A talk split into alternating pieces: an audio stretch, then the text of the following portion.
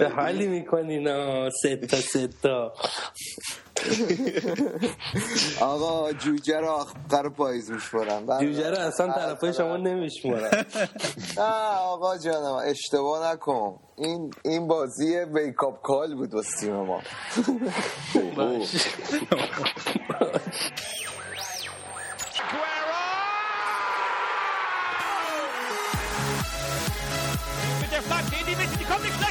Rein, rein in die Mitte! Wir machen rein! Tor, Tor, Tor, Tor, Tor, Tor, Tor, Tor, Tor, Tor! Messi, immens Messi, encara Messi, encara Messi, encara Messi, encara Messi, encara Messi, encara Messi, encara Messi, encara Messi, encara Messi, encara Messi, encara Messi, encara Messi, gol, gol, gol, gol, gol, gol, gol, gol, gol, gol, gol, gol. سلام به همه، شما دارید به هفتاد و نهمین قسمت از فوتبالکست، سری پادکست‌های فوتبال اروپا گوش میدید. با من رضا، آریان، شایان و بابک این هفته در خدمتتون هستیم. گودرز متاسفانه با همون نیست این هفته. برنامه ما رو هر هفته میتونید از صفحه فیسبوکی ما facebook dot com slash خط مورب فوتبالکست گوش بدید. برنامه ها روی مدیا فایر و ساوند کلاود آپلود میشه و اپلیکیشن پادکست که هر دوشنبه میتونید برنامه رو از اونجا گوش بدید. بدون هیچ مقدمه‌ای بریم سراغ برنامه که این هفته کلی صحبت داریم براتون.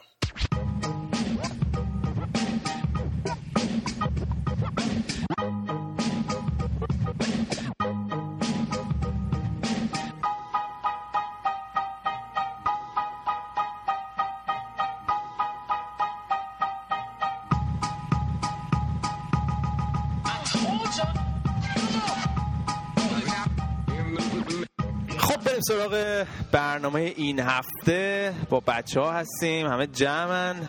من اول از همه یه سلامی داشته باشم خدمت دوست عزیزمون بابک. بابک سلام. سلام، هفته چطور بود این هفته؟ هفته هفته تقریبا افتضاح که دیگه چه عرض کنم، از افتضاح بدتر نداریم، ولی حالا سراغتون میام هفته دیگه از جنبه فوتبالی دیگه فقط. آره از جنبه فوتبالی. خب نگران نباش، نگران. خب شایان هم اینجاست. شایان سلام. سلام خدمت همه. شما هم که از اول فصل هفتهاتون خوب بوده، هفته بعدی فکر نکنم کلا داشته باشین. والا آره خدا رو شکر امسال سال خوبی بوده. من که جدی عادت نداشتم، بعد مدت‌ها داشتم این هفته این جدول ضرایب یوفا رو می‌دیدم واسه کشورهای مختلف، اصلا عادت نداشتم اینم سری اون بالا مالا باشه. این سال سال خوبی بود. و آریان که سوپر ویک یا هفته رویایی داشته این هفته، فکر کنم کلی شارژ این هفته برامون. سلام به همگی. این چیزایی که برای شما آرزوه واسه ما خاطره است. این دوره فکر می‌کنم هشتمه که ما تو این مرحله هستیم پشت سر هم. با ارادت نسبت به شایان. منظور به عدم حضور یه دهه‌ایه ها شایان. خب دیگه حالا غریبه ای شاید بزنم دهه نود و اینا. آقا بگذار بریم. من قبل از هر چیزی هم بگم، من الان خودم خونه خودم نیستم، توی مهمونی اومدم دارم ضبط میکنم، اومدم توی زیر زمین، بعد سر و صدایی چیزی اومد دیگه ببخشید. قرمه سبزی هم الان زدم با پیاز، کلن شکمه باد کرده. کامل همه شرایط نامساعد برای ضبط یه برنامه دارم. رضا زیرزمینی بپا. پیازش هم نمیگفتی خیلی اتفاقی نمیافتاد. بعدا بگم یه نخ بزن بشوره ببره پایین. خب برنامه رو حالا به صورت جدی شروع کنیم. من میگم اول بریم سراغ اسپانیا و بازی حساس دربی مادرید در چمپیونز لیگ که رئال مادرید هر چی زد به در بسته خورد. آره خیلی بازی خفنی بود. من فکر میکنم توی تا آخر نیمه اول اوبلاک هفت یا هشت سیو خیلی خفن داشت و این خاصیت اتلتیکو این چند ساله که با واقعا با تمام وجودشون دفاع میکنن، با تمام وجودشون حمله میکنن و خب البته که خیلی هم شانس داشتن که تو نیمه اول یکی دو تا گل راحت و می‌خوردن که نخوردن، ولی به جریان بازی برگشتن تو نیمه دوم، بازی متعادل‌تری داشتیم می‌دیدیم. میگم آریا من فکر کنم این سیمونه تو رختکن این خار مادر بازیکن‌ها رو تهدید میکنه، واسه همین اینا هیچ رقم گل نمیخورن. البته این رئال بنده خدا اینا کلا جرأت گل زدن به اتلتیکو فکر کنم ندارن، یعنی اینا میزنن واقعا رئالیا رو.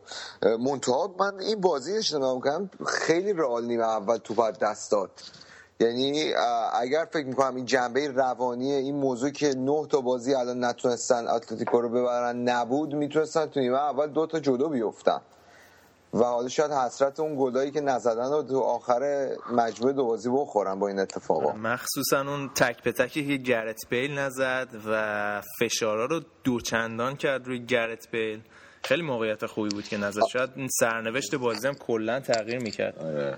بیشتر از اینکه گرت بیل اونو بد بزنه ولی دروازه‌بان خوب گرفت، خداییش بد نزد خیلی. اما بریم سراغ بازی لیگشون جلوی مالاگا که درست بردن، بازی خیلی خوبی هم بود برای رئال، ولی خبرهای بد مثل اینکه بیشتر بود برای رئال بعد از این بازی آریان. بدترین خبرشون توی صد و فکر میکنم چهارده روزی که مودریچو نداشتن از هر چهار تا بازی یه بازی امتیاز از دست میدادن و خب بازی‌های لیگ به نسبت بازی‌هایی که الان رئال براش باقی مونده تو لیگ و حالا شانس چمپیونز لیگ هم داره خیلی سخت‌تره. دو تا مصدوم دادن، هنوز وضعیت تا الان که داریم صحبت می‌کنیم چیزی راجع به بیل نیومده بیرون، ولی مدریش مشخص شد که فقط ممکنه فقط به فینال چمپیونز لیگ برسه. خیلی خبر بدیه. ایارامندی هم خیلی خوشحال برگشته بود، امروز مصاحبه کرد بود من جای مدیشو میگیرم، ولی تو اردوی رئال همه نگرانن، چون مثلا کیفیت رئال از وقتی که مدیش برگشت کلا فرق کرد و برگشتن به همون رئالی که سال دو هزار و چهارده همه رو میبردن. حالا خیلی عجیبه که آنجلوتی میخواد چی کار بکنه با این وضعیتی که حالا جلوی تیم خفنی هم مثل اتلتیکو قرار وایسه. به احتمال تقریبا صد درصد گرت بیل به بازی برگشت چمپیونز لیگ هم نمیرسه و کار رو دوچندان سخت میکنه برای آنجلوتی. واسه اینکه این خدیرا الان رو فرمه آریان، خدیرا رو فرم بودنش آخه نگاه کن تو این فصل کلا خدیرا چند دفعه مگه بازی کرده. به نظر من همین یاریمندی خیلی آماده تر از خدیرا میتونه باشه، چون حداقل بازیای بیشتری رو کرده. خدیرا برای تیم ملی آلمان خیلی بیشتر بازی کرده تا رئال. به هر حال بعد یه زوج مناسب برای کروس پیدا کنه دیگه، از بین این دوتا راه دیگه نداره. به نظر من تنها شانسی که و اتفاقی که ممکنه بیفته، چون بازیشون بسیار بازی مهمی و عملاً چمپیونز لیگ امسال براشون خیلی مهمتر میتونه باشه، شانسشون بیشتره. من فکر میکنم که سیستمشو تغییر بده، بیاد روی چهار چهار دو و حالا میانه زمین رو با آدمای بیشتری پر بکنه و اون جلو رو احتمال خیلی زیاد بسپره به خب رونالدو، چیچاریتو. چیچاریتو هم چند هفته اخیر به نسبتا نسبت به قبل خیلی بهتر بازی داده، بعدم بازی نمی‌کنه.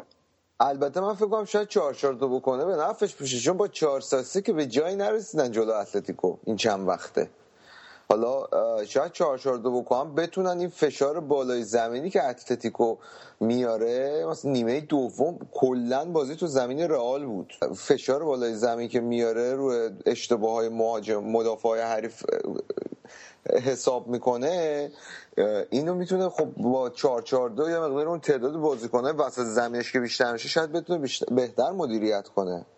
خب شاید یه جورایی به نفعشون شد این مصدومیت‌ها، مخصوصا بیل فکر کنم طرفدار رئال بعدشون نباشه. چیزی که تو رئال این چند هفته نشون میده، رئال به مراتب تیم بهتری شده نسبت به یکی دو ماه قبل و تو بازی با اتلتیکو تو شش تا بازی اخیر اینا هیچ از فینال پارسال تا الان اتلتیکو رو نتونستن ببرن، یا باختن یا مساوی کردن. خیلی بهتر، حتی با اینکه تحت فشار قرار گرفتن تو نیمه دوم خیلی بهتر دفاع کردن. رئال تو دفاع مشکل داشت با زوج واران و پپه که حالا مصدومه، وارانو راموس، حالا راموس نبود، باز با برگشتن راموس دفاعشون منسجم‌تر شده. آره اما البته هم بگم میگم نه تا بازی رئال نبرده، نه تا بازی تو نود دقیقه نبرده، وگرنه چمپیونز لیگو که برد فینال از اتلتیکو. یادت بگم. آره حالا باید ببینیم بازی چی میشه. سیمونه در توصیف این بازی برگشت گفته بود این بازی هر اون چی که از یک فوتبال زیبا انتظار دارید برآورده خواهد کرد. حالا باید ببینیم چی کار میخواد بکنه، دیدن داره. اما بریم سراغ بارسلونا، بارسلونایی که زدن پی اس جی رو قشنگ شتک کردن و داوید لوئیس بدبخت داوید لوئیس بدبخت آره شا... شایان یه لفظ خیلی جالبی به کار برده بود در توصیف رابطه لوئیس و حالا گفت گفتن نداره، ولی فکر میکنم که بکارت این بنده خدا رو به باد فنا داد. آما هفته پیش گفتم که دفاع آلمانه بازی با آلمانه، دیدی همون شد. آره تو اون شب دو تا از اتفاقا دفاعهای اون شب حضور داشتم و هر دوتاشون گند زدن. حالا به اون یکیشون میرسیم سر فرصت. نه عروض شدن خیلی بد بود. نه کی توصیفش در توصیفش گفته بود مثل یه بچه هشت ساله‌ای که تا حالا هیچ وقت کوچ نشده بازی میکنه تو دفاع. آره. کاملا آمد... بدون دیسیپلین، بدون تمرکز، نه آمادگی ذهنیشو نداشت بازی کنه و قشنگ معلوم بود اصلا قرارم نبود بازی کنه. خب تازه هم از مسئولیت اومده، یعنی میشه یه ذره بهش حق داد و خب به توجه به مسئولیتی وسط بازی واسه پی اس جی پیش اومد اومد تو دیگه شد سوراخ بازی دیگه. آره خیلی بدم توی رسانه های اجتماعی اینا بهش حمله کردن، جوری که دیگه آخر سر مامانش توی اینستاگرام عکس گذاشته بود از بچه‌ش حمایت کرده بود. کلا مامانش خیلی فعاله، یه چند وقت بیشترم یه چیزی شده بود باز مامانش اومده بود حرف زده بود. احتمالا هم بازی برزیل آلمان بوده دیگه، نمیدونم ولی اتفاقی افتاد. ولی از این صحبت ها که بگذریم، بازی پی اس جی بارسا به نظر من بیشتر نمایش قدرت سوارز بود. سوارز انگار داره خودش به همه ثابت میکنه که من چه آدم خفنی ام، حالا هیچ کدوم از اتفاقی که برام افتاده، چون گل اولش حرکت تیمی نبود، همه کار خودش کرد. آره تو گل دومم حالا لوئیس خیلی سوتی داد، ولی اون موقعیت هم اونقدر نمیتونیم بگیم که گل میشد، یا آدمی مثل سوارز میتونه اونو رد کنه اونجوری. برتری بزنه زیر تاق اون وقت بعدش. برتری بارسا، بارسا تو دفاع خوب بازی کرد، سوتی خاصی رو ندادن، خوب جمع کردن، نشون میده که تمرکزشون خیلی بالاه امسال برای اینکه حالا این سگانه رو ببرن. باز تو مرکز زمین اشتباه این چند وقت اخیر بند باز می به چشم می اومد و تو خط حمله سوارز تنهایی همه کار کرد. حالا آریان کلن این بارسلونا خیلی خوب فرمش خوبه. منطقه مراتب من انریکه رو چون سریای یه فصل مربیگری کرده بود اون فصل دنبال میکردم، اصلا واقعا اینی که چیز خاصی توش ندیدم. حالا به نظرت الان این فرمن بارسا به خاطر وجود اون به مثلث تهاجمیشونه، ابتکار و خلاقیت فردی اوناست یا نه انریکه هم امضاش پای کار هست به نظرت؟ به نظر من اینکه امضاش پای کار باشه در حد مثلا شخصیت پپ و مورینیو و اینا اونقدر تو تو تیم نمیبینی که یه تغییر گنده ایجاد شده باشه، ولی خب همین گروه بازیکن‌ها پارسال هم دست یه مربی دیگه بودن و خوب نتیجه نمیگرفتن. یه تغییراتی رو توی تیم به وجود آورده ولی اونقدر چشمگیر نیست به نظر من. بیشتر چون بارسا توی این هفت ده سال اخیر به طور متوسط هر سال یه عنوان برده و اینا پارسال چیزی رو نبردن و من احساس میکنم که خودشون هم خیلی آتش این قضیه، یعنی بازیکنان خیلی مایه میذارن.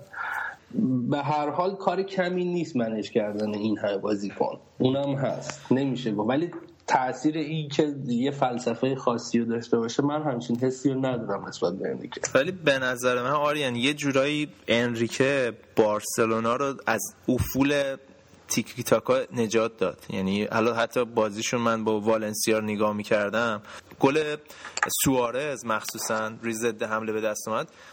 کمتر می‌بینیم توی سال اخیر بارسا انقدر مستقیم بازی کنه که با سه تا پاس توپو برسونن به محوطه جریمه حریف و توی مثلا پنج ضرب کلا یه گل بزنن. به نظرم این بازی مستقیم چیزیه که این فصل انریکه به بارسلونا معرفی کرده. یه جورایی من حس میکنم که مربیای قبلی حالا هم تیتو و مارتینو این پتانسیل تو این بازیکن‌ها انگار نمی‌دیدن. البته اینم هستش که بازیکن‌های حال حاضر بارسا بازیکنایی نیستن که به اون کیفیت بازیکنایی که مثلا توی رئال مادرید یا توی بایرن هستن که تغییر فاز بدن، به سرعت بازی رو ببرن تو حمله. همچنان خط میانی بارسا همون بازیکنایی ان که مجریای تیکی تاکان. به خاطر همینم من حس میکنم یه جاهای اشتباههای بیشتری ما میبینیم.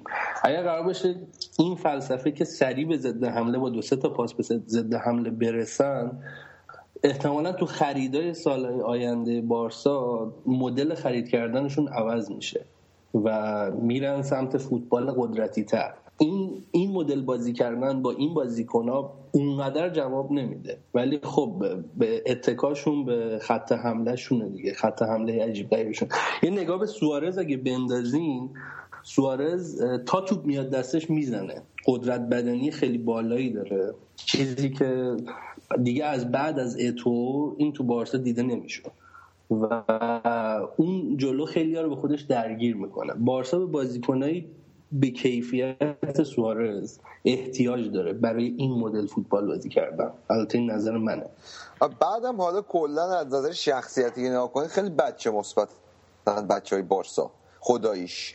حالا دنی آلوز و اینا رو دنی آلوز بازیکن شهرش رو در نظر بگیریم، من اصلا میگم اینا تیمشون یه آدمی که جنگ روانی و اینا بلد باشه نیاز داشت از نظر روانی. دنی آلوز دیلره، شبیه دیلر هست. اون حالتش خب مثلا ماسکرانو هم هست. روحیه تیمیشون و شعارهایی که میدن توی باشگاه بیشتر رو همون جنبه‌ای که ما فراتر از باشگاهیم و اینا تمرکز دارن. زیاد به نظر من دنبال شلوغکاری نمیرن، ولی خب میگم همون مدل فوتبال بازی کردنشون بیشتر به نظر من میطلبه که فیزیکی بشه. چون من یاد رئال مادرید میافتم، رئال مادرید تمام این سالا تیمای به شدت فیزیکی، سرعتی، این فاکتور رو تو تک تک بازیکن‌های بارسا دارن انجام میدن، ولی نه به اون کیفیت. به خاطر همین یه بازی هم به مشکل میخورن، مثل بازی این هفته با والنسیا. اگه دقت بکنیم بارسا عادت نداره پرس شدید بشه، ولی این این هفته اینقدر پرس کردن بارسا حداقل سه تا یا چهار تا گل تو نیمه اول میخورد و نخورد. آره، حالا بارسلونا دو هیچ والنسیا رو برد. البته من اینو بگم تو اون بازی ما یه نماینده هم داشتیم، گودرس توی استادیوم بود، رفته بود مذاکره کنه برای برگردوندن سوارز، ولی فکر کنم موفق نشد. خیلی فکر کنم گازش گرفته اونجا. آره، حالا هفته بعد دوباره گودرز برمیگرده برامون از حال هوای نیوکمپ میگه. اما بریم سراغ اتلتیکو مادرید. یه اشاره بکنم که اتلتیکو مادرید هم دو یک بازیشون رو جلوی دپورتیو بردن. گریزمان دو تا گل خفن زد، البته گل اولش خیلی خفن بود، برگردون زد. سعی میکنیم حتما روی صفحه فیسبوکی فوتبالکست بذاریم. اما آریان بقیه بازی‌ها رو بگو چه خبر بود، مثلا که سویام توی یوروپا لیگ یه کارایی کرده بود. آره، سویا میزبان زنیت بود، دو یک برد بازیو که خب حالا برای بازی برگشت همچین تو حاشیه امنیت نیست، بعد ببینیم بازی توی روسیه چی میشه. حالا اگه موافق باشی بقیه نتایج لالیگا رو فقط یه مرور بکنیم. لوانته با اسپانیول دو دو کردن، بارسا که والنسیا رو دو هیچ برد. تو بازی‌های امروز رای وایکونا آلمادیا رو تو زمین خودش دو هیچ برد، ویارال و کوردوبا مساوی کردن صفر صفر و بیلبائو و گتا فهم چهار, چهار هیچ بیلبائو برد، تیم که حالا تو فینال کوپا دل ری هم هست و دو سه هفته دیگه بعد جلوی بارسا بازی بکنم. سویام بازی امروزشو با گرانادا یک یک مساوی کرد. الچه و سلتا ویگو تا الان صفر صفرن، یه بازی میمونه. آها، ایبار و سلتا ویگو صفر صفرن، یه بازی هم میمونه برای فردا الچه و سوسییداد. و همچنان رقابت تو صدر جدول با اختلاف دو امتیاز و نفع بارسا همچنان خیلی پیگیر دارن دنبال هم میدن. خب اینم از بازیای اسپانیا بود. من میگم یه استراحتی بکنیم. آریان یه آهنگی بگو بذاریم الان برای استراحت بز... چی بذاریم؟ بذار مرلی منسون Killing Strangers. آقا مرلی منسون رو برو.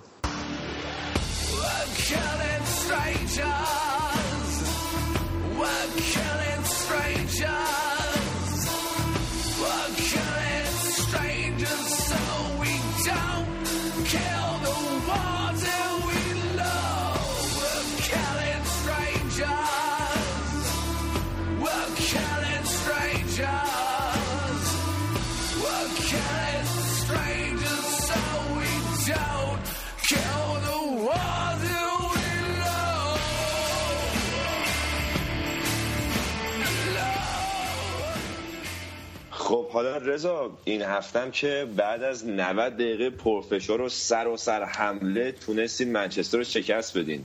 واقعا افتخار نمی‌کنید به تیمت. بازیایی که چلسی این چند وقت تحویل میده من یاد برزیل دوران پله میندازه. چطور؟ ماشا انقدر زیبا بازی میکنه، موقعیت پشت موقعیت، ضربه توی چارچوب، تو هر بازی چند تا ضربه میزنید رضا کن، ده تا دوازده تا میزنید. عزیز من مهم اینه که آخر فصل تیم قهرمان چلسیه، الان هم بیشترین گل زده رو چلسی داره توی لیگ. با این حال وای به حال اون لیگی که تیمی که دارید، من فقط یکیش چلسی یکیش میاد تو ذهنم، هم میشنم بعد میگه بیشترین گل زدم داره، یعنی تمام بازیاتون قاعدتا یکیش باید باشه. هم چه اتفاقی افتاد نظر ریاضی نه باشه، شما نیمه اول فصل رو ندیدی احتمالاً. علی آقا اون یه گلی که حالا زدن عجب گل ردیفی بود رضا. این اسکوره رو ان شاءالله آخر فصل میفروشین به ما، یوونتوس هم ببینیم از این پاسا میده یا نه. گفتم که اسکار رو بفروشم بهتون پول فارزتون. نه فکرشم نکن فکرشم نکن. حالا رضا بریم سراغ این بازی زیبا، ببینیم که چرا مورینیو، این با... سوالی که من واقعا ازت داشتم که چرا مورینیو ماتیچو با اون بازیکن جدیدتون که اسمش واسه من خیلی سخته گذاشته بود، زوما زوما چرا چی شده بود این دوتا که من جفت هم پست نیستن؟ زوما رو گذاشته بود به خاطر اینکه فلینی رو مهار کنه. اگه دقت کنی بازی‌های اخیر منچستر اکثر حمله‌هاشون از سمت فلینی بوده و فلینی فرمش خیلی خوبه. نقطه قوت فلینی اینه که توپای هوایی رو خیلی خوب وارد جریان بازی میکنه با ضربات سرش، و مخصوصا زوما رو گذاشته بود که بازی فلینی رو خراب کنه و مارکش کنه که به نظر من خیلی خوب این کار رو انجام داد. و در طول بازی حالا درسته منچستر یونایتد هفتاد درصد موقعیت توپو داشت، ولی ماتا، فلینی و هررا کلا محو بودن تو طول بازی.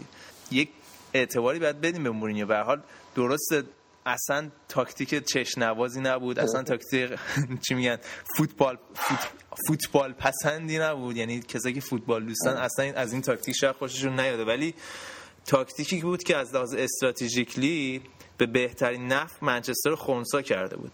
ولی حالا اینکه بیایم بحث کنیم که چرا چلسی اینجوری بازی کرد، منم قبول دارم، شاید من حتی به عنوان طرفدار چلسی دوست ندارم تیمم توی خونه خودش توی استنفورد بریج هفتاد درصد مالکیت توپ بده به تیم حریف. حالا درسته که مالکیت توپ در نهایت اونقدر مهم نیست و نتیجه است که مهمه، ولی این تیم چلسی به نظر من خیلی پتانسیلش بیشتر از این حرف هاست. میتونستن روی این تیم منچستر یونایتد که توی خط هافبک اونقدر مستحکم نبودن، وین رونی توی خط هافبک بود و میتونستن فشار بیشتری بذارن، میتونستن راحت‌تر گل بزنن. حتی خود خود دستاوردش هم بسته و مجبور بود وین رونی رو بذاره روی توی خط هافبک. آره میگم منچستر اولش بود. آره منچستر حالا این قوی ترین تیم منچستر احصار نبود. آره. یادمون باشه اون سال اولی که مورینیو اومده بود توی چلسی اینا سه هیچ منچستر توی اولترافورد بردن. یه جوری بازی میکردن که کاملا شخصیت یه تیم قهرمانو داشت. به نظر من جوری که چلسی بازی کرد، حالا شاید طرفدار چلسی خوششون نیاد، جوری بود که ساندرلند مثلا جلوی منچستر یونایتد بازی کنه ببره. به نظر من تیم قهرمان باید خیلی توی بازی دامیننت‌تر باشه. حالا درسته تو این بازی چلسی قوای تهاجمیش دیگو کاستا و رمیو نداشت، ولی به نظر من اپروچ مورینیو به بازی، نوع برخوردش به بازی خیلی منفی بود از اول. من همون اول که ترکیبو دیدم مطمئن بودم این بازی یه کلاسیک تمام مورینیویه، بازی که مثلا چلسی توی نیوکمپ مثلا باید بکنه. ما انتظار داریم، نه توی استنفورد بریج. آقا این من فکر کنم یه جایی من میخوندم که این خوزه مورینیو بزرگترین دستاورد فوتبالی ونگاله به اعتقاد کسی که اون مقاله رو نوشته بود، گری نویل گفته بود. آره گری نویل. و حالا خیلی جالبه که این به نظر من بیشتر از این که این تاکتیکای گلزنی و بازیای مثلا قشنگ ونگال یاد بگیره، تمام راههای خونسا کردن اینو اون موقع یاد میگرفته از این. ببین باک بازی هم اینو نشون میده. چیزی که در مورد مورینیو هست، یه مربی که از لحاظ تاکتیکی خیلی انعطاف پذیر اتفاقا به نظر من. یاد نشه اون سالی که توی رئال قهرمان شدن بالای صد خورده گل زدن، یا همین الان توی چلسی هنوزم بیشترین گل زده رو زدن. یا نره اون تیمی که اول فصل بود فرمش فوق‌العاده بود. مسئله‌ای که هست ببین من توی این بازی میگم یه جایی هست که ما به هر حال باید مرز بین پراگماتیسم و آرمانگرایی رو مشخص کنیم. اینجوری که چلسی بازی کرد، حرف من فقط اینه، مثلا بایر مونیخ، رئال مادرید، بارسلونا هیچ وقت نمیان توی خونهشون اینجوری بازی کنن، ولی مورینیو آدمیه که حاضر همه این چی میگن همه این آرمان‌ها رو زیر سوال ببره و به برد فقط فکر کنه، بگه آقا من هر جوری شده. همونجا که تو مصاحبه مطبوعاتیش گفته بود، گفت مثلا من به آمارا اهمیت نمیدم، برای ما مهم بود من بازی رو همینجوری طراحی کرده بودم، یعنی من از قبل برای بازی نقشه کشیده بودم و همونجوری که من نقشه کشیده بودم بازی پیش رفت. آره ببین رضا، من قطعا حرفت قبول دارم. مورینیو یه مربی خیلی بزرگیه که انقدر بهش انتقاد میشه و واقعا موفق هنوز و میتونه به راحتی با رسانم کنترل کنه فشارهایی که روش هست و اینا، ولی من حرفی که میزنم مورینیو الان ریسک صفر رو انتخاب کرده واسه قهرمانی، در حالی که مورینیو توانایی رو داره که یه تیمی رو بفرسته تو که حالا احتمال بردش شاید مثلا ده درصد بیست درصد پایین تره، ولی یه فوتبال خیلی قشنگ ارائه میده که ممکنه یهو سه یک منچستر رو ببره. آره دقیقاً منم همینو میگم، این دقیقاً همه حرف منو فحوای حرف منم همینه که چلسی پتانسیل اینو داره، مورینیو پتانسیل اینو داره که یه تیم خیلی تهاجمی‌تر به زمین بفرستن. حالا میتونیم اینو بحث کنیم که حالا دروگبا وسط نوک حمله بود و نمیشد اون فوتبال روونه همیشگی ارائه بدن. رضا حالا یه چیزی که هست اینه که تو حالا به عنوان یه چلسی فن و مورینیو فن این حسو نداری که مورینیو نسبت به چهار پنج سال پیشش از جاه طلبیش کمتر شده؟ اینو نه فقط راجع به این بازی، بازی با پی اس جی هم همینو من حس کردم که انگار که میاد یه قرارداد میبنده، یه پول خوبی میگیره، یکی دو تا تایتل هم میگیره و فصل تموم میشه، هیچ کس هم بهش حرفی نمیتونه بزنه. هر وقت هم که بهش انتقاد شده، چون دقیقاً حرفی که تو میزنی پتانسیل اینو داره که بهتر کنه. فصل اولی که تو رئال بود خیلی بهش انتقاد شد، فصل دوم اومد بیشترین امتیاز ممکن و بیشترین گل زده رو توی لیگ گرفت، یعنی بخواد میتونه، ولی خب محافظه‌کارتر شده یا جا جاه طلبیش بهتر بگیم کمتر شده. من نمیگم جاه طلبیش کمتر شده، من میگم ریسک پذیریش کمتر شده، اونقدر ریسک نمیکنه. شاید حرف دقیق تری باشه و اونم شاید برمیگرده به تجربه تجربه آدم. ولی در مورد شخصیت مورینیو اینکه جاه طلبیش کمتر شده، نه من بعید میدونم. به هر حال فصل پیش هم یادتون باشه با همون تیم چلسی رفت نیمه نهایی چمپیونز لیگ و این فصل بکنم اولین فصلی بوده که توی چهار پنج فصل اخیر تا نیمه نهایی نرفته. به هر حال نمیشه حکم قطعی داد در این مورد، شاید خیلی سخت باشه صحبت کرد، ولی بعد ببینیم حالا فصل بعد چی کار میکنه تا بتونیم راحت‌تر نتیجه گیری کنیم. حالا رضا من تو کامنت ها دیدم که این طرفدارای چلسی ازت انتقاد کردن که چرا راجع به هازارد این فصل خیلی صحبت نکردی و به نظر من به حق همین صحبت رو داشتن، چون واقعا یه سری بازی‌ها رو یه تنه واسهتون در میاره. قبول داری اینو؟ به نظر من از بعد کریسمس، من برنامه قبلم گفتم اتفاقا، چل... هازارد داره یه تنه چلسی میبره جلو. همین کاری که توی این بازی کرد، الان پنج شش تا بازی داره همین کارو انجام میده. الان توی هشت تا بازی اخیر فکر کنم یه چیزی نزدیک سیزده تا گل زده، هشت تا پاس گل داده، یا آمار فوق‌العاده‌ای داره.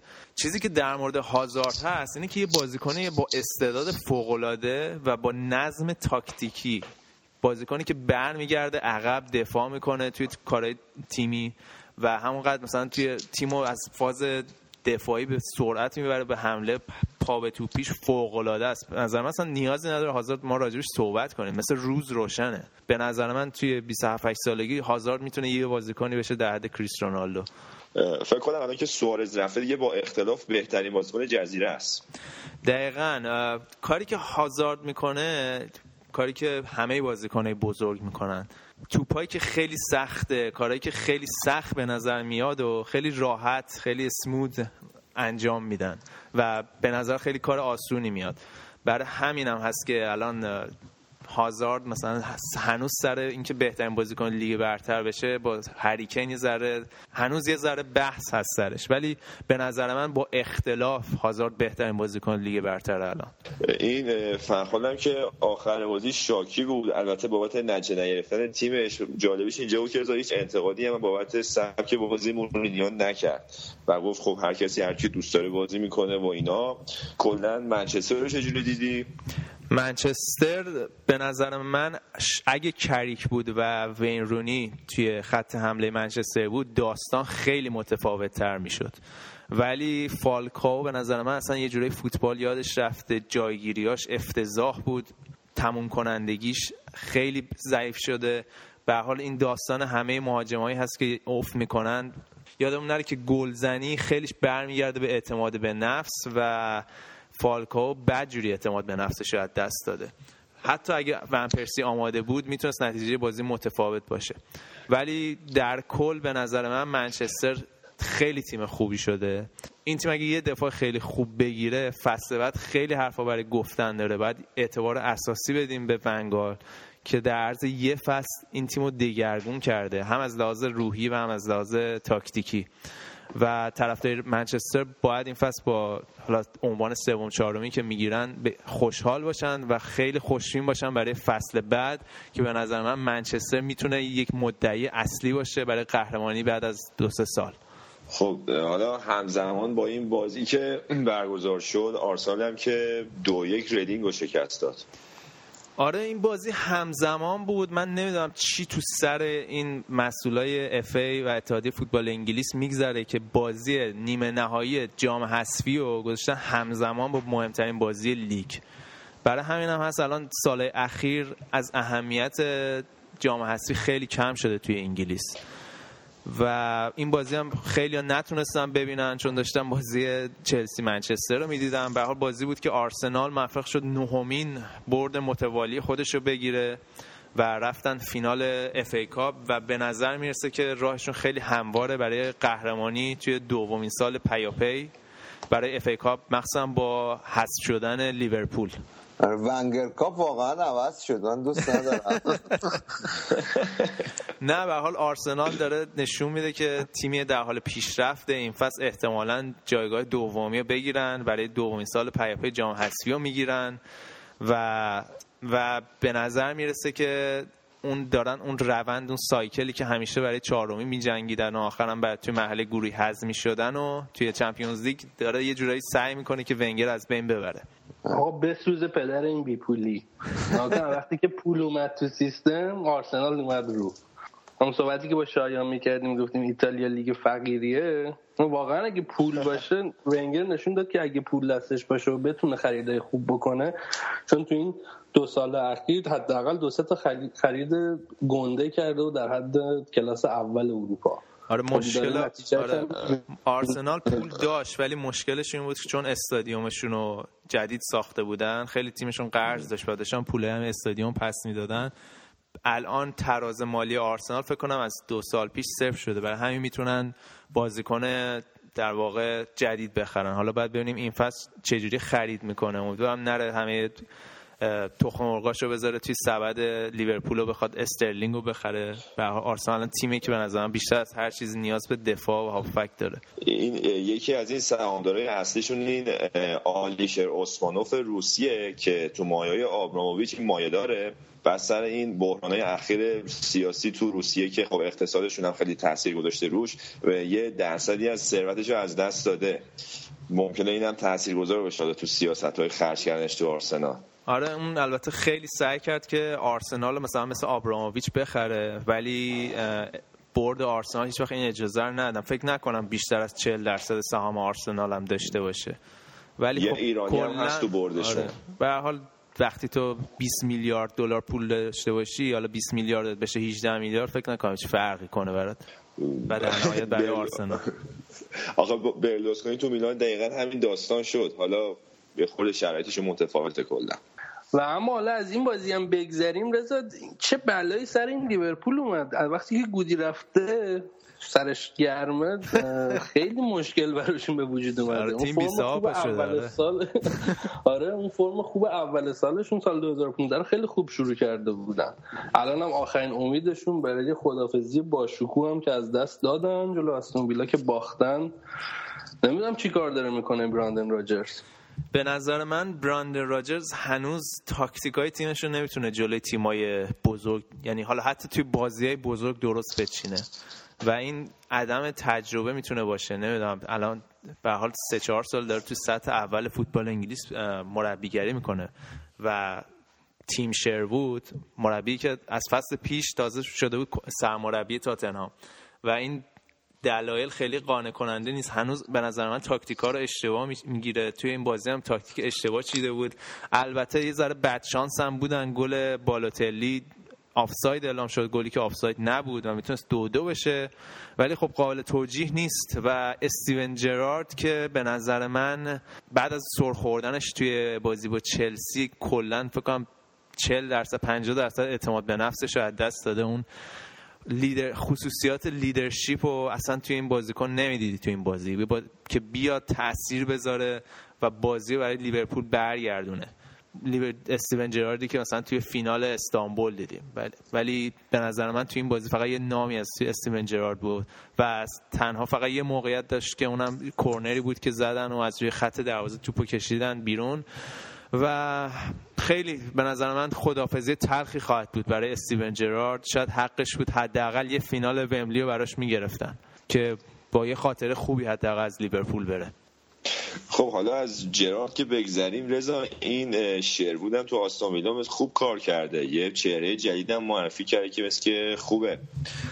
آره این تیم شیروود روز اولی که اومد تو آستون ویلا گفتش که ما برای اروپا لیگ می‌جنگیم فصل بعد و خیلی مسخرهش کردن، ولی نشون داد مربی که خیلی پشنته، خیلی با عشق و این انرژی رو به تیم تیمش هم منتقل کرده و آستون ویلا رو کلا متحول کرده. یاد باشه توی ماه اکتبر آستون ویلا اصلا گل نزده بود، یه هفت هشت تا بازی بود گل نزده بودن، بعضیشون خیلی بد بود. الان توی لیگ بعضیشون خیلی بهتره، الان هم رفتن فینال اف ای کاپ و تیم شیروود تنها مربیه که یه جورایی به بازیکنای انگلیسی میدون میده، خیلی به بازیکنای جوان میدون میده. الان هم آخرینش همین گریلیشه که ترکوند توی بازی با لیورپول، بازیکنی که قرضی ناتینگهام فارست فکر کنم و کلا الان دو سه هفته است که داره توی لیگ برتر بازی میکنه.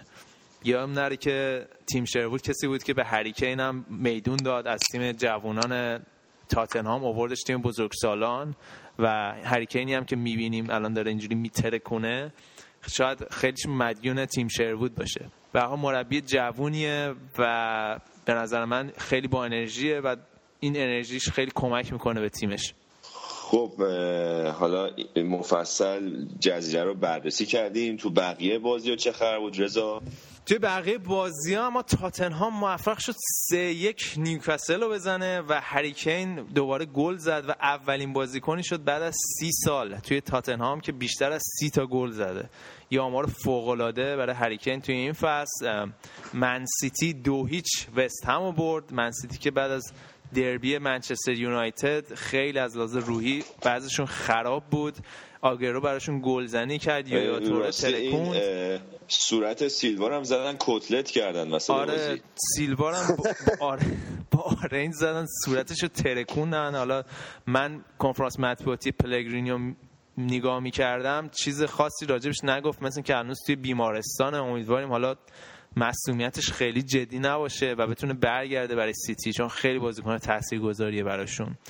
توی بقیه بازیام استوک سیتی دو یک ساوثهمپتون رو برد تا این بازی یه جوری خلاصه‌ای باشه بر فصل تاتنهام، بر فصل ساوثهمپتون که یه مدت خیلی خوب بودن، میترکوندن، حتی برای سهمیه چمپیونز لیگ داشتن تلاش میکردن، ولی یوهایی همه چیز از دست دادن و تو این بازی هم متاسفانه باختن و میتونستن حتی لیورپول رو بگیرن اگه میبردن.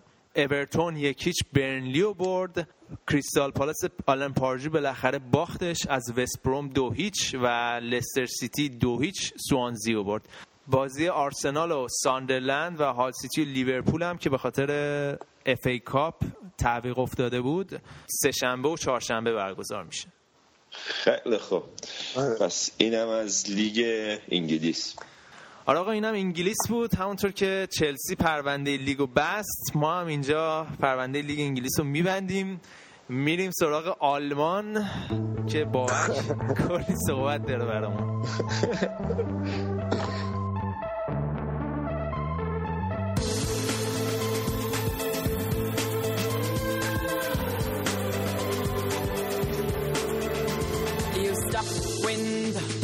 Leaves the drive. I'm not coming home tonight. I'm not coming home tonight. I won't stop. I'd left into the night. You thought I'd be home tonight. Nah, I...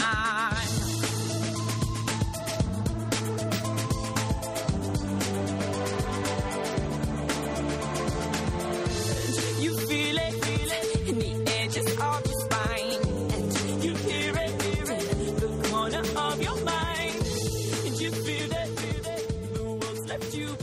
و اما بخش جذاب برنامه فرا رسید. بریم سراغ لیگ آلمان و بدون هیچ مقدمه‌ای بریم سراغ بازی پورتو و بایر مونیخ که بایر مونیخیا مثلا که زمین سفت ادرار نکرده بودن بابک جان تا حالا. والا نمیدونم، من قبل بازی رو زعصب به خودم هم یه جورایی اعلام شده بود این بازی این وضعش اینطوری میشه، ولی این هفته خیلی هفته عجیب و غریبی بود تو فولا فوتبال آلمان. حالا باخت بایر مونیخ بود، داستان تیم پزشکی بایر، رفتن یورگن کلوپ و کلا حالا اتفاقای دیگه. خیلی هفته عجیبی بود، من عادت ندارم اینقدر بهم شوک وارد چه توی هفته. ولی خیلی من فکر میکنم بایرن به سه نفر باختیم بازیو.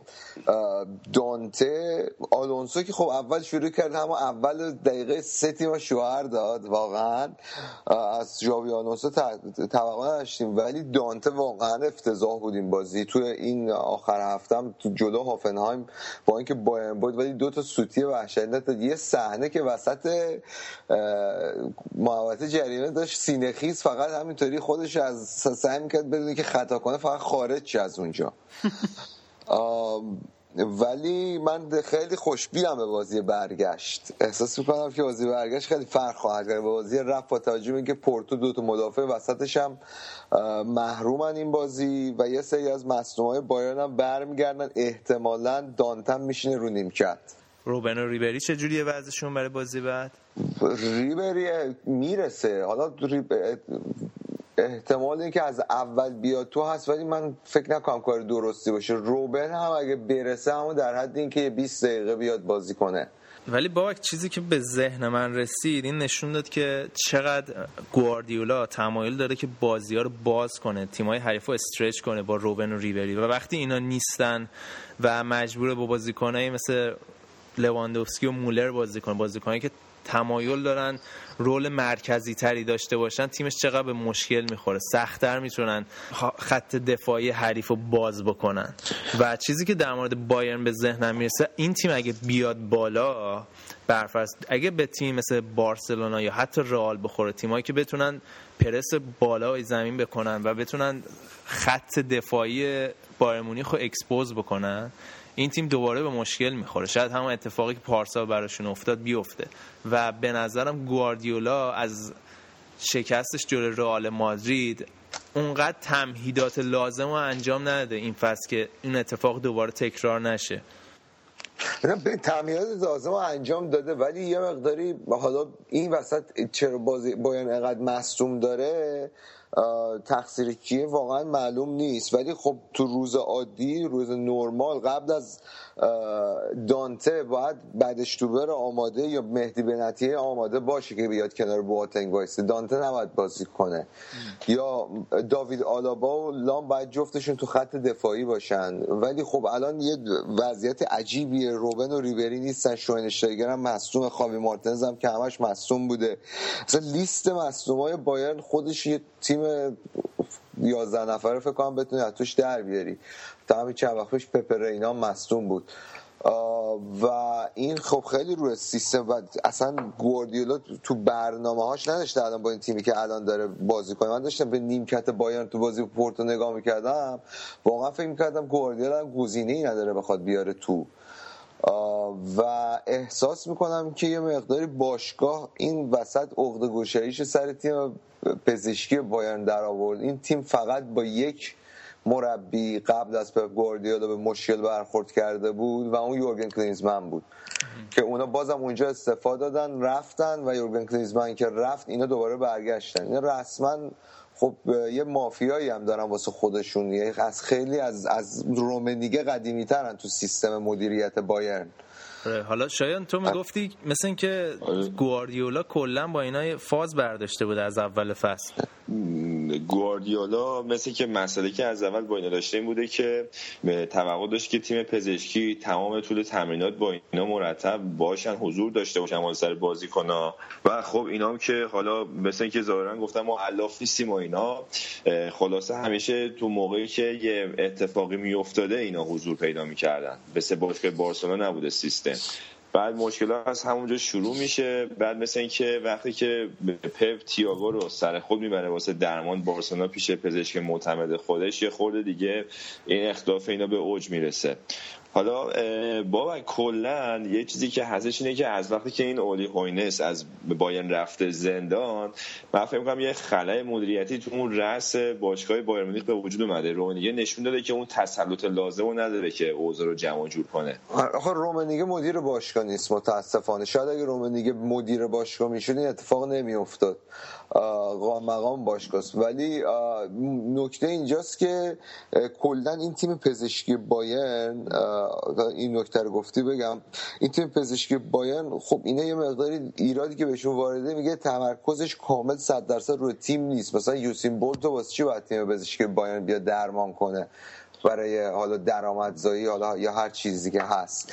آخه مثلا کسی که قبلا جوابشون رو پس دادن دیگه، چهل ساله دارن کار میکنن همین سیستم جواب داده دیگه، حالا یه سال اینطور. آره نه گواردیولا صحبتش یعنی این صحبتش اینجا اینه که آقا من مدلم اینه که یک تیم پزشکی میخوام که صد درصد توجهش به تیم من باشه، صد درصد حواسش باشه که بازیکن من هر لحظه تو تمرین یه جاش درد گرفت اونجا باشه بیاد سریع بره کار، نه اینکه تا یه مشکل پیش اومد تازه سر کلش پیدا بشه.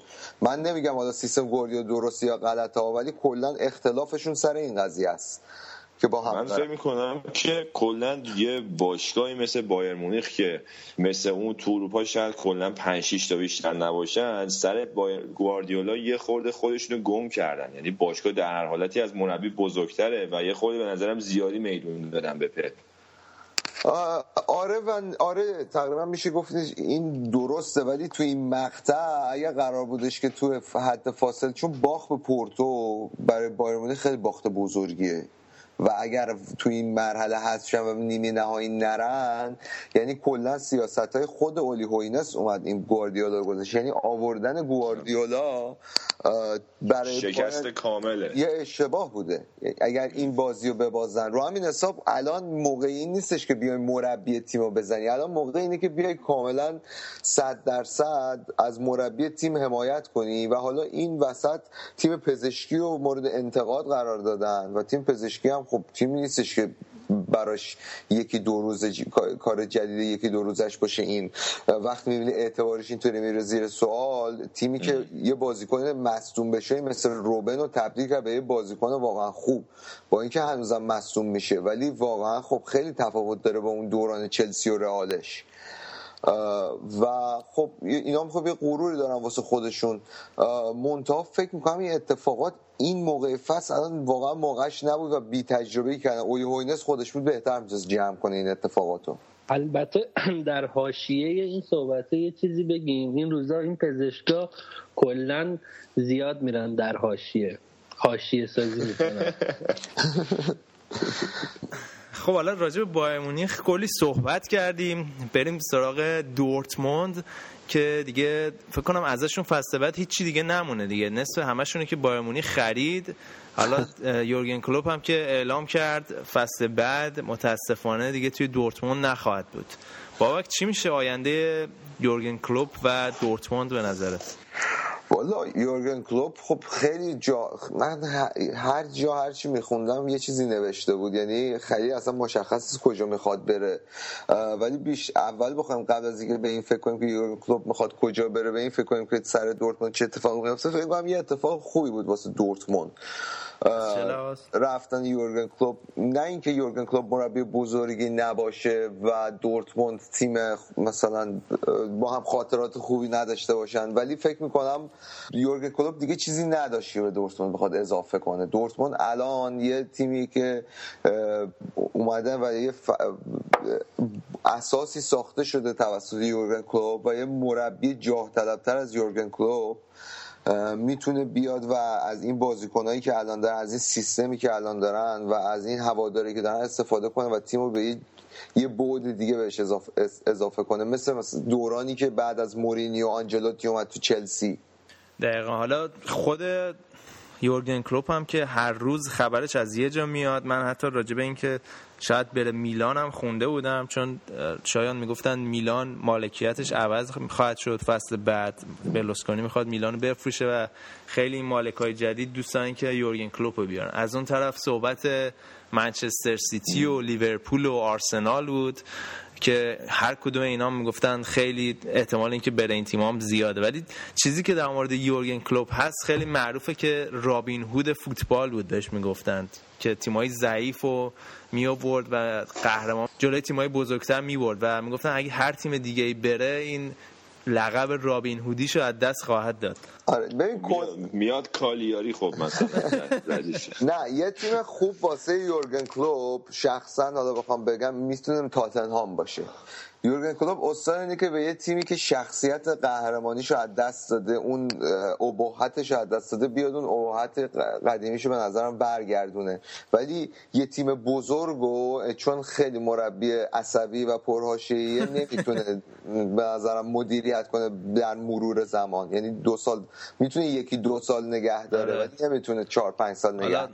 حتی امروز بعد از باخت لیورپول به آستون ویلا همه طرفدارا شاکی شدن نه بعد یورگن کلوپو بیاریم و کلا مدل مدیریتی که لیورپول هم داشت مدل مدیریتی دورتموند بود، همچین برنامه‌ای داشتن. حالا اینکه خود اصل قضیه رو بردارن بیارن بزنن سرمربی تیم، باید ببینیم حالا این کارو میکنن یا نه. ولی به نظر من اخبار داغ تابستون میشه دیگه، یکی از مهمترین نقل و انتقالات تابستون خواهد بود یورگن کلوپ. البته یه تیم گمنام انگلیسی هم برای یورگن کلوپ درخواست فرستاده بود، یه تیم تو شفیلد، حالا نمیدونم کدوم تیم شفیلد، گفته بود که اگه میخوای بیا اینجا اینجا ما از استقبال میکنیم. آره حالا بابک دورتموند هم بگذاریم، به اون بگو توی آلمان سری چه خبر بوده؟ والا بایرن که گفتیم این بازی دو هیچ برد، بازی این هفته شد لیورکوزن توی یه بازی خیلی راحت هانوفر رو چهار هیچ برد تا بیاد تا رتبه سوم بالا. یه رقابت جالبی هم با گلادباخ داره که تو بازی اول هفته بازی بعدی که انجام داد تو زمین فرانکفورت صفر صفر مساوی کرد تا لیورکوزن بهش برسه، اینا واسه رتبه سوم خیلی با هم می‌جنگن. دورتموند هم سه هیچ پادرون رو برد. خبر نبود یورگن کلوپ مثل اینکه رفتن یورگن کلوپ خود بازیکن‌ها رو مثل اینکه از خواب زمستانی بیدار کرده، چون هر مربی بخواد بیاد قاعدتاً یه سری از اینا رو نمیخواد، یه سریشون رو میخواد یا انگیزه پیدا کردن. خیلی خوب بازی کردن دورتموند یا این هفته و حالا تو سایر بازیام اتفاقای خیلی جالبی افتاد. هامبورگ بازم باخت، تا ببینیم چی میشه. باز مثلا یاد سال پیششون میافتم، سال پیش سه تا هفته آخر یهو بردن. الان شرایطشون یه جوریه که دو تا بازی پشت سر هم ببرن میتونن نجات پیدا کنن، ولی بازم شرایطشون خیلی نامعلومه. ولی وولفسبورگ بنده خدام که با شالکه تو این بازی آخر یک یک کرد دیگه، بگید اینم بگید دیگه. هیچی اون یه میدونی که تولد رافا بنیتز بود، جای گودرز هم خالیه الان. یه جشن تولد درخور گرفتم براش تو آلمان. این کاریکاتوریست گلم این عمر مامانی یه کاریکاتور باحال کشیده بود که یه فولکس واگن رو روبان زدن دارن بهش میدن ایگواینا همسیک.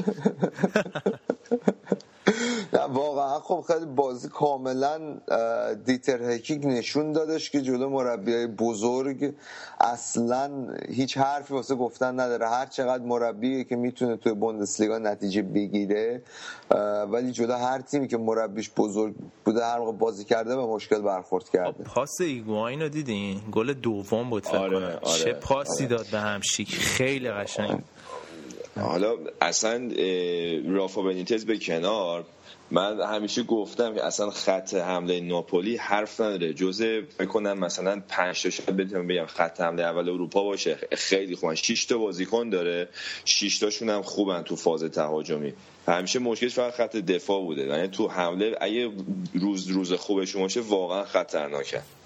آره حالا اگه از وولفسبورگ ببرن یعنی کلا صعود کنن از این مرحله که احتمالش هم خیلی زیاده، فکر کنم یه رقیب اصلی دارن که یا سویاس یا زنیته.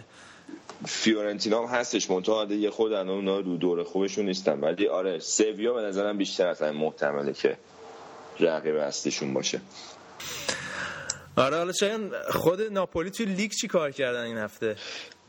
تو لیگ هم سه تا به کالیاری زدن که مهمان هم بودن تو این بازی تو ساردنیا و طبق معمول ایگواین و همسیک و کایخون و گابیادینی که جدیدن به اینا اضافه شده، اینسینی هم از مصدومیت برگشته دارن میترکونن خلاص این جلو. بعد چه بازیکن خوبیه این گابیادینی، شوت‌های خیلی ردیفی میزنه، یه دونم از فرایدور جلو همین وسط خورد به تیر دروازه، اینا گل پنجم هم خورده بودن آلمانیا و کلا دور دور خوبشونه. یه خورده دیر به خودشون اومدن، اگه یه خورده زودتر شاید این فرمانش رو پیدا میکردن شاید تیم دوم جدول بودن راحت. اما بریم سراغ یکی از بازی مهم هفته. تیم اول و دوم جدول با هم بازی کردن، یوونتوس که دویچ لاتزیو رو زد. رضا تو این بازی به وضوح فکر کنم واسه همه مشخص شد که فرق یوونتوس با تیم‌های دیگه سری آ خیلی زیاده، چون که لاتزیو الان یه مدت بود که حتی میگفتن بهترین فوتبال الان سری آ رو بازی میکنه، هشت بازی پشت سر هم برده بود و این مربیشون پیولی هم خیلی خوب جواب داده گرفته بود تو تیمش، یه سری بازیکن جوون و آماده رو کنار هم خوب اینو ترکیبشون رو درآورده بود، ولی جلوی یوونتوس تقریبا هیچ کاری نتونستن بکنن. و جالبش اینجا بود که یوونتوس اصلا فشار زیادی نمیورد تو طول بازی، تقریبا مالک توپ هم داده بود به لاتزیو که برای بازی با موناکو خودشونو خسته نکنن، ولی رو دو تا اشتباه بازیکنان لاتزیو خیلی راحت دو تا گل بهشون زدن و از اون برم لاتزیو هرچی به آبتوش زدن نه به دروازه یوونتوس میرسیدن، دو تا موقعا داشتن که بوفون خیلی خوب گرفت. آقا میگی یه سری بازیکن جوون آماده، واسه همین نود دقیقه میروسلاف کلوزه بازی کرده این بازی. من به غیر کلوزه گفتم مثلا مثلا فیلیپ اندرسون برزیلی. خب ولی آره خب اینم در نظر بگیری که تو بازی اینطوری رو تجربه کلوزه بالاخره اینا یه حسابی میکنن. آره دیگه آره، ولی حالا جالب بود برای من که بونوچی تا پا به توپ شده بود و اومد گل دوم هم زد، خیلی جالب بود. کلا بونوچی البته این از میراث کنته است تو ترکیب یوونتوس، جزء مدافعای پا به توپ خوب تو اروپا، مثلا با یک مثل متخومس تو دورتموند هم پا به توپ، دریبلینگش به نسبت خوبه، خیلی پاسای ردیفی هم میندازه. یه موقع حتی یکی از تاکتیک‌های یوونتوس اینه که وقتی پیرلو رو من مارکش میکنن به تو با, با بونوچی بازی سازیشون رو شروع میکنن، مثل لوسیو قدیم مثل لوسیای قدیم. اما توی چمپیونز لیگ هم موفق شدین موناکو رو یک هیچ ببرین با پنالتی که ویدال زد. چه پنالتی هم زد آ. آره پنالتیش خیلی قشنگ بود. از اون جالب‌تر حالا این داستانی که پشت این صحنه پنالتی بود که کلا یه خورده شایعه برانگیز بود که میگفتن پشت محوطه است، ولی پیرلو که مصاحبه کرده بود گفته بود که من دیدم چون موراتا رو یارگیری میکنن به این دونیمه بهش گفته بود که هر وقت توپ رسید دست من یه خود اول بیا سمت من بعد فرار کن نفوذ کن که این مدافعشو گول بزنه و کاروالیار هم همینطوری دیر انداخت که خطا ازش گرفتم. و به غیر از این موناکو هم رضا نشون که اصلا تیم دست و بسته نیست و الکی هم به این مرحله نرسیده بود. آره دقیقه بیست می‌زدن اون تک به تک رو جلو بود. یه صحنه واقعا بوفون معجزه کرد. یعنی جلوی اینجور تیم‌ها عقبم بیفتی خیلی مشکل جبران کردن، چون دیگه اتوبوس رو ردیف پارک میکنه و حالا بیا به این گل بزن. آره بعد بوفون هم این روزا، حالا چون این دوتا بازی هم جلو لاتزیو هم جلو موناکو خیلی خوب بازی کرده، یه مطلبی به نظرم رسید که میخواستم راجعش بگم، اونم اینه که الان خب طبیعی که نسبت به ده سال قبل خودش صد درصد اوف کرده دیگه. اون شاید نتونه اون رفلکس رو داشته باشه، اون آمادگی بدنیشو از دست داده باشه، ولی ولی وجه تمایز بوفون با بقیه دروازه‌بان‌های تاپ به نظر من تو بازیخونی عالی و جاگیری بی‌نقصشه که همیشه اون جایی حضور داره تو چارچوب که باید باشه، که نمونه‌اش هم تو همین بازی موناکو یه رو به اول بود که اون توپو عالی در آورد، یوونتوس رو تقریبا برگردون به بازی. یه نکته دیگه هم در مورد یوونتوس به ذهن من اومد، اینه که ویدال خیلی خوب رو فرم اومده، خوب موقعی هم رو فرم اومده، موقعی که حالا پوگبا مصدومه و یوونتوس نیاز داره به هافبک همچین سبکی اون وسط بازی رو جمع کنه براشون. کلا رضا یه چیز کلی در مورد چمپیونز لیگ اینه که موفقیت تیم‌ها توی این مقطع فصل خیلی بسیار به آمادگی بازیکن‌هاشون داره. الان بایرن مفصل صحبت کردیم که سر مسئله بازیکن‌هاش به چه حال و روزی افتاده، رئال لوکا مودریچ، الان همین بارسلونا فرض کن که نیمار و سوارز مثلا مصدوم بشن، این مسئله تو این مقطع فصل خیلی حساسه. یوونتوس هم برای اولین باری که بعد چند سال میرسه به این مرحله، نبود پوگبا به نظرم یه ضربه بزرگی بود براشون. حتی مارکیزیوم که صحبتشون مصدوم شده باشه، من اون گفتم که اصلا تموم شد دیگه این داستان چمپیونز لیگ، ولی خب مارکیزیو که اوکی بود، پیرلو هم به موقع برگشت، یه شانسی دارن که حالا یه حرفایی داشته باشن چمپیونز لیگ. حالا این وسط بوکا جونیورز چیه قضیهش؟ میخواد توزو برگردونه آرژانتین. ببین یه نکته که در مورد توز از رضا اینه که این فصل که می‌بینی عالی کار کرده، الان فکر کنم حدود بیست تا گل زده در یوونتوس، بعد گلای مهمی هم زده و به غیر از اون تو بازی سازی هم خیلی نقش مهمی داشته، پاس گلای خوبی هم داده و کلا توز نکتهش اینه که خیلی باید مهمه که روحیه‌اش خوب باشه، انگیزه داشته باشه. برای مثلا تو منچستر سیتی دیدین تا با باشگاه مشکل خود اصلا فوتبال رو ول کرد، یه مدت رفت تو آرژانتین گلف بازی میکرد، ولی چون تو یوونتوس به رابطه‌اش با باشگاه خیلی خوبه، مربی بهش اعتماد داره، انتخاب شماره‌ای که تیمه فعلا داره خوب کار میکنه، ولی گفته که من میخوام فوتبالمو تو بوکا جونیورز تموم کنم، باشگاهی تو شروع کرده بود و حالا این رئیس باشگاه بوکا جونیورز از این موقعیت داره سوء استفاده میکنه. یه مدت هی داره به راه به راه مصاحبه میکنه که توزا یه زودتر فسخ کنه قراردادش با یوونتوس، درای باشگاه ما باز بروش، یعنی پولم نمیخوام بدم واسش. حالا این وسط چون اگر بخوام به زور نگاش دارن، باز هم مسئله انگیزه و اینا پیش میاد که توزا وقتی یه باری نداره برای یوونتوس، دارن سعی میکنن مجابش کنن که یه فصل دیگه با یوونتوس بمونه، یه جایگزین خوب براش بیارن، بعدش دیگه احتمالاً قراردادش تمام میشه دو هزار و شانزده برمیگرده آرژانتین. خب پس اینم از یوونتوس بود. البته الان توی ایتالیا بازی مهم هفته داره برگزار میشه، همزمان با ضبط این برنامه بازی میلان و اینتر میلان برگزار شد دیگه، سف سف شد سف سف شد همزمان با ضبط برنامه. میگم شاید این میلان و اینتر هم کلا قضیهشون شده مثل روم و لاتزیو هفت هشت سال پیش، کلا در طول فصل کار خاصی نمیکنن، بازیای در طول فصلشون کلا بیمورده به غیر از داریاشون دیگه که استادیوم پر میکنن. والا دارویش نمیشن، شبیه استقلال پرسپولیس شده که تو طول فصل نمیان ولی واسه داربی استادیوم پر میکنن. الان من آمار بازی هم نگاه میکنم، آسه میلان که کلا پنج تا شوت داشته تو کل بازی، باز حالا اینتر دوازده تا شوت زده و فکر کنم همین کیفیت کارو تا یه حدودی نشون میده. من چون بازی که خب ندیدم، ولی کلا اصلا آدم وضعیت این دوتا رو میبینه ناراحت میشه دیگه. بعد این مساوی به سود هیچ کدومشون هم نیست، فکر کنم ردای هشتم و نهم جدول دارن دیگه، فکر کنم قید حتی یورو لیگ هم باید بزنن تا ببینیم آخر فصل چی میشه. یکی باشگاه میلان که صحبتش هست که بفروشن به سرمایه‌دار تایلندی که حالا این خودش خیلی محل مناقشه شده بین هواداران میلان و یه سری پیشکسوت‌ها که اکثرا بازیکن‌های قدیمی که تو میلان پر افتخار دهه نود و اوایل دو هزار حضور داشتن مصاحبه میکنن، اعتقاد دارن که برلوسکونی باید بمونه و اصلا میلان یعنی برلوسکونی. از اونم یه دسته دیگه هواداران که میخوان خب بالاخره سرمایه‌گذاری بشه به تو میان اشتراک ناپذیره که برلوسکونی حالا سوالش یه هفتاد درصد سهمو بده خودش بمونه به عنوان رئیس افتخاری. اینتر هم از اون طرف یا یا توره مثل این که خیلی دوست داره دوباره برگرده پیش مربی سابقش مانچینی.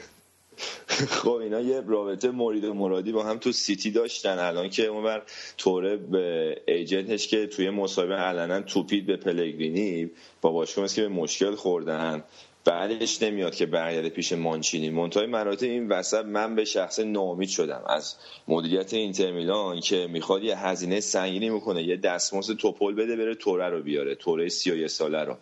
و صحبتش هست که کوواچیچ هم میخوان بفروشن، صحبت فروش ایکاردی هم هست و به نظرم اگر سیاست ترانسفرش این باشه که بازیکن جوان آینده‌دار رو بفروشه، یه بازیکن مثلا بالای سی سال بیاره فقط روی این حساب که دو فصل بخواد واسش گارانتی کنه که حالا مقطعی خوب نچه بگیرن، فکر نمی‌کنم اینتر تو طولانی مدت ظرف پنج سال آینده مثلا به جای خاصی برسه. اگه سیاست خریدشون این باشه تو فصل ترانسفر، حالا باید ببینیم این دوتا باشگاه نگونبخت چی کار میکنن فصل بعدی. امیدواریم خبرهای خوبی باشه، در راه باشه برای هواداراشون. من میگم شاید یه سریع نگاه کلی به لیگ ایتالیا داشته باشیم، به اون بگو توی بقیه بازی‌ها چه خبر بوده. رضا اوایل فصل کلا همیشه ما یه بخشی راجع به روم صحبت می‌کردیم، الان انقدر تیمشون افت کرده که یه نتایجشون هم داره میاد جزء بازی بیمارد. این هفته هم که باز دوباره ناامید کننده بودن جلوی آتالانتا که داره دست و پا میزنه بمونه تو سری آ، یک یک مساوی کردن که اونم با پنالتی توتی و دوباره چند دقیقه بعدش خودشون یه پنالتی خوردن که گارسیا هم خودش به بعد بازی به شدت انتقاد کرد از عملکرد تیمش. و من حالا راجع به روم رضا اینو میخواستم بگم که یه اشتباهی کردم به نظر من این بود که یه سری خرید بی حساب انجام دادن. برای مثال ایتوربه رو گرفتن که قرارداد بود یوونتوس، یه جوری رو دست یوونتوس زدن آوردنش، بعد ژیربینیو هم که بود، بعد دومبیا رو آوردن تو اروپا خوب گلزنی کرده بود تو نیم فصل، ایباربا رو از کالیاری آوردن. اینا همه بازیکن‌های خیلی خوب و مستعدین، ولی الان برای مثال می‌دونم که خود شما فقط شاید اسمشون رو شنیده باشین، خیلی نمی‌شناسین این بازیکن‌ها رو و این دلیلش اینه که اینا خب موفق نبودن این فصل رو، هیچ کدومشون هیچ کدومشون خوب کار نکردن و این فکر می‌کنم برمیگرده به مدیریت ضعیف گارسیا کلا تو تو رخنه تیمش رو باز گرفتن از این بازیکن‌ها. و همون هفت یک ربطی نداره. خوش هم یاد این بابا این هفتن تیکه انداختنش رو بیخیال نمیشه. بالاخره من من میدونم من دارم بچه ها رو واسه هفته بعد آماده میکنم کم کم. حالا هفته بعدم میرسه ببینیم آقا چه خبره. آقا تو بقیه بازی هم ساسولو و تورینا یکیه کردن. اینم راجع به تورینا حالا بین مریض بگم که یه مربی اینا خیلی خوب دارن، ونتورا، که اینا رو احیا کرد بعد از سالها رسوندشون به اروپا. خیلی هوادار پیدا کرده و خیلی باشگاه بهش پیشنهاد میدن. منتهای مراتب الان مدیریت تورینو داره زور میزنه که اینو نگه داره تو باشگاه و جز اون دیگه کیوو و اودینزه یکی یک کردن، امپولی با پارما دو دو شد، پالرما دو یک جنوا رو شکست داد که باز دیبالا اون هنرنمایی که پاس گل خیلی ردیفی داد، سامدوریا و چزنام صفر صفر کردن. خب از این بود کل بازی ایتالیا. آره این بود این هفته ایتالیا. فکر کنم دیگه کلا مطلب دیگه ای هم نداریم برای این هفته تا بازی چمپیونز لیگ برگزار بشه ببینیم چه خبره دیگه. آقا من یه چیزی میخوام بگم البته. بفرمایید. چیز سر نفسای بابک میاد. من موزی دارم میسم صداش دارم میاد. من این هفته واقعا خیلی دست و بالم بست است. گفتم هفته بعد قطعا با دست و بال بازتر میام سراغ همتون تک تکتون. ولی آقا این اروپا واسماس، یعنی کلش واسماس. یه چیزی هست که من کامنت‌ها رو میخونم هر از گاهی، مثلا کسایی که شنونده ها میگن که راجب مسی یا رونالدو چرا صحبت نمی‌کنین یا راجب مثلا همین هازارد صحبت نمی‌کنین. صرفاً یه چیز واضحیه که مسی و رونالدو این هفته باز جفتشون رکورد چیکوندن. یکی پنج تا فصل متوالی متوالی بیشتر از پنجاه تا گل زده، مسی هم چهارصدمین گلش رو زد. یا به هر حال یه چیز عادی شده. راجب سوپر استارا اگه ما صحبت نمی‌کنیم به خاطر اینکه بیشتر دلمون می‌خواد راجب بازیایی که کمتر شنیده میشه راجبشون حرف بزنیم، یا تیمایی که تیمای مطرح اروپا اونقدر حرف زدن ندارن، همینطور بازیکن‌های شاخص که به هر حال همه جا ازشون ویدیو خبر و اینا میخونیم، بیشتر چیزایی بهش میپردازیم که کمتر شنیده میشه. اینو میخواستم اضافه کنم. دقیقاً، مرسی که اشاره کردی. ولی حالا میان برات کامنت میذارن این آر آریان طرفدار بارسلونا نیست، الان اومده تو یه طرفدار واقعی بارسلون نیستی آقا جان، طرفدار واقعی که هم حرف نمیزنه. خب آقا برنامه این هفته رو ببندیم، طولانی شد قضیه، من برگردم به مهمونی. آره آره آره این رضا خیلی مثل اینکه قرمه سبزی رو خورده، بستنی دارم میدن میخواد بهش برسه به بستنی. آره نبود، برو چایو بزن، برو یه, یه نخ بزن بهش رو ببره پایین. آره آره خب من قبل از پایان برنامه صفحه فیسبوکیمون رو دوباره اعلام میکنم، facebook.com slash یا خط مبرد فوتبالکست. برنامه ما روی مدیا فایر و ساوند کلاود آپلود میشه و میتونید از اپلیکیشن پادکست روی آیفون و آیپد برنامه ما رو هر دوشنبه خیلی شیک و مجلسی گوش بدین.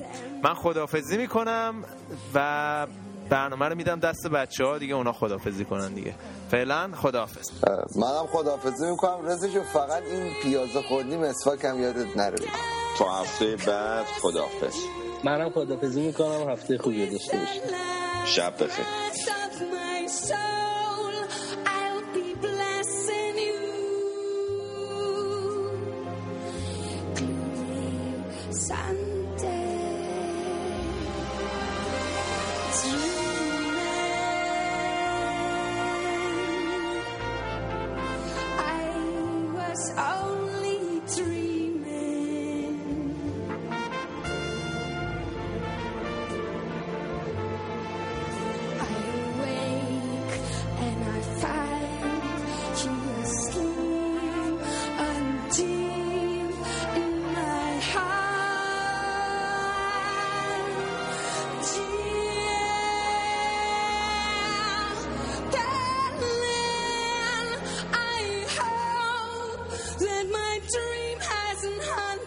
You